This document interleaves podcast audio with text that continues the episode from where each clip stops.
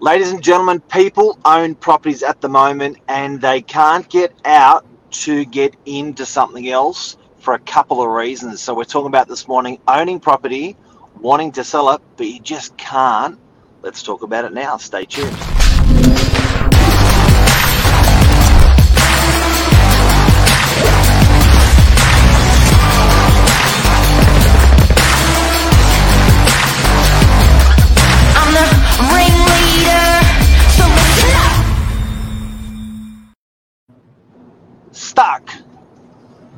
Interesting. Good morning. Good morning, Mr. Silich. How are you today? I'm good. How are you? Good, man. Good, good. Uh, what do you topic. reckon? Very interesting topic, and I think it's something that's a little bit maybe taboo that's not being talked about at the moment. It's almost swept a little bit under the rug. So you own an investment property or you own a property and you would love to either upgrade the property, go to something bigger, go to something different, but you're actually stuck. And you're stuck because when you go to the bank and when you go to get a loan, you get a bit shocked because the last 5, 10, 15, 25 years, a lot of the clients I'm talking with, they've just Mhm. gotten loans easy because they've got assets, other assets. But suddenly, suddenly, they roll up to the bank and they're actually frozen into the properties they've got. They're forced to love the one they're with. Mm. It's interesting because obviously, being a younger demographic myself, I've only seen the landscape for let's say the past seven or eight years. But like you said, then, and speaking to like yourself and other people that are middle aged in terms of had that more experience, twenty years plus with it, it sounds like previously when you're going to buy a property, and let's say you've got one or two investment properties or more, if you had the equity behind you, it sounds like you were going to get the loan. They weren't as worried about cash flows. Do you have physically the money behind you? Well, now there's this responsible lending that um, since the Royal Commission's been introduced. So, what was actually happening is people would, banks and lending institutions would recognize if you had assets. And they Yes. said, you know what, if you're willing to make a make a bid, if you're willing to take the risk, we will take the risk for you irrelevant to you not having the strongest income, we can see you've got a million dollars in that property equity mm. or two million dollars in that property equity. We will lend you a further million dollars, even if your income's not that good. Mm. Those days are over, and that's really changed that landscape. Really interesting considering. So before they were willing to take almost the punt on you because they're like, worst case scenario, we've got the property security and we can always sell it to get our money back. And now it's that landscape's changed where, like you said, they're more reliant on income. However, and actually Luke made a good point there, raise the rents and buy, buy, buy. But what we're finding is incomes haven't gone up a whole lot over the past few years. Um, and so obviously property prices have gone up a lot. So I think it's really stemmed people's borrowing capacity in terms of what they can do. And there are ways around it, such as putting up your rent and so forth. But it's it's something that you've just got to be very, very aware of now when you're in that landscape of looking to buy or trade your property. And look, it's so chronic. Rents aren't going to help. Um, rents aren't going to help. Some of these landlords, and you know what? It's actually embarrassing for these for these guys as well.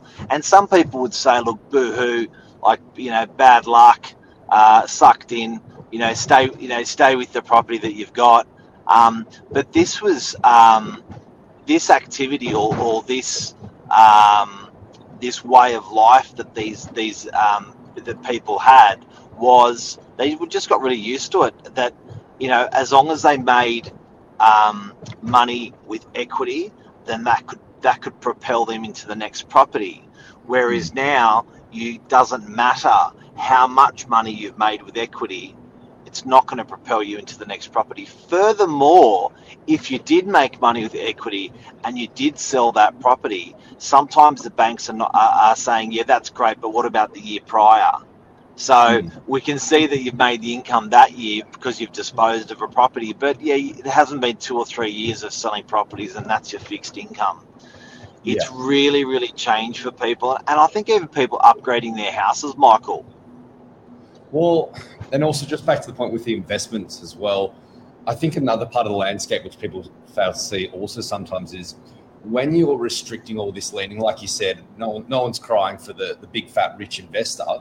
But by the same token, when you don't have people being able to purchase investment properties, and this is not someone necessarily with a large portfolio of properties, this is just might be like a lot of investment properties in Australia owned by mum and dads who have their family home and they got one investment property. They're far from the richest people in the world, but that's as part of Yeah. their nest egg for their kids for themselves. But when you limit people with that as well, it has a flow-on effect to rents. Because what we're finding right now is no one's buying, there's not many investors in the market buying. And from one speaking to our rentals team, right now we have the lowest amount of stock in the market we've ever seen for rents in terms of properties up for rent. And the reason why is I think well, a large part of it is it's not being stimulated from the investor market, people buying new investments, new, new properties coming up for rent. People just aren't doing it at the moment. So there's barely a lot less investors out in the market, aka a lot of less rental properties out there, which I think is going to further drive up rents as well. So when people say, oh, we, we don't care about the, the big fat um, investor, well, it does actually affect everyone because a lot of people paying their rents. Funnily enough, this will have a flow on effect. And I think it's actually going to push rents up quite a bit also. Well, that's right. It, I guess it comes down to affordable housing, and if you're not supplying affordable housing, um, then that's really putting a, a, pre- a pressure on um, on on on the um, on, on on on certain brackets of the market. So you need a certain amount of investment properties to be available, to be for rent for those guys that are out there. And like and, and just to reiterate, I like uh, into we know we've been um, the Novak branded business for 20 years uh, has been doing rentals. We actually manage more properties than we ever have, ever, and we actually have the lowest amount of properties for lease ever. So Mm. you know, I think uh, you know people are literally just staying within you know within that property. So Michael, a, a working example of this, um, what would be the solution? Do you think to um, if if if the big four banks are, um, are going to turn around and and lending's going to tighten, lending's tighten one because of the Royal Commission, lending's tighten two because of um, the interest rate, the rate of assessment has changed for a purchaser to buy something um, because the interest rate thresholds are higher now. Is there any reprieve or solution to this, or what can people actually do? Because you know, you know, go out and get another job, get a third job, change your job. Like, what do you do um, Yeah. if you want to keep if you want to keep up on this investment cycle? Um, you know, Rick, because it seems like these these guys that are that are um, that are missing out on, on on buying a property, it's by a long shot. It's not just by putting rents up or a good or a five percent yield or a seven percent yield on the property. It's by a long shot that they're not being able to buy. What do people do? Great question. If there was one simple answer, then I think there'll be a lot of people making a lot of money. There might be, but I, it stems back to one thing: cash flow. So Luke says, "What, what do you do? Have patience." Exactly. You got to sit where you are at the moment. I love have- that. It's true. Property is the long term game. You got to ride out the wave Yeah. good times and the bad times. But Yeah. I think at the moment, the bottom line is, and you can spell it out a couple of different ways, but it's cash flow. If you have cash flow, you can do what you need to do. If you do not have the adequate cash flow, you cannot do what you need to do. So working backwards from that, like you said, does it mean A, you go get another job? Does it mean B, you work with your property manager and go, okay, are all my rents at market rent at the moment? Are there expenses that I'm unnecessarily spending on? You literally got to, I guess, run everything out on a spreadsheet, work out where all the money is coming in, where it's all going out, and really fine tune that. And then the second part of it is you've got to factor this into the properties that you're buying. So traditionally, maybe someone who was doing quite well buying investment houses around the northern beaches going, look, the yield's pretty bad. Um, but in, but it's fine because obviously houses have been performed very strongly with capital growth. So we're going to keep buying houses, make a lot of money that way. At the moment, with all the land tax you're paying with higher interest rates, the cash flow's not there. The bank might let not, might not lend it to you. Change your investment strategy. You might go for maybe one bedroom apartments with a much higher yield, a much higher cash flow that allows you to be able to service that loan and still buy the property. I think you've got to pivot. You got to be a, you got to be a cash flow porn star. You got to pivot your strategy. I think. you got to be a cash flow porn star because equity is um, no good. Uh, everyone's got equity at the moment built into their property. Been a wonderful property market. It's been a good 10 years. Um, over the last 10 years, everyone's built equity in. But if you haven't built in the, ma- the big message out of today is if you haven't built in cash flow um, into that same model, which is your model, um, you're simply not going to be able to continue that path of um, upgrading your properties, whether they're investment or whether they're living. You you know you will you will choke because of cash cash flow, and Michael, um, a really uncomfortable topic, Mm. which this is for some people around the barbecue. They're not going to talk with friends or family about it. it. Is open banking. Do you want to Mm. explain that? So my understanding of open banking is previously when you go to get a loan, you go through your broker. They cash flow points. Luke's comment there. Um, so previously, when you go to get a loan, you go through a broker. They give them all your financial information, and then they go forward to the bank and they put forward the best application possible to try and um, obviously get you win you the loan for as much as possible for as cheap as possible. Now with open banking, there's no more hiding behind closed doors with your applications. Everyone can see all of your financial in- information between all the banks, which once again means that people, I think, have been held back even more in terms of what they can loan. And it's not a bad thing. Like, I think it's good that all the information's out there and people are going to now live within their means and they're not going to borrow money they should be allowed to borrow.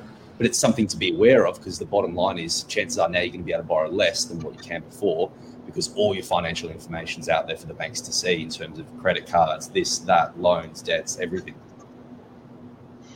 and that's I I think it's that's a it's a double ganger.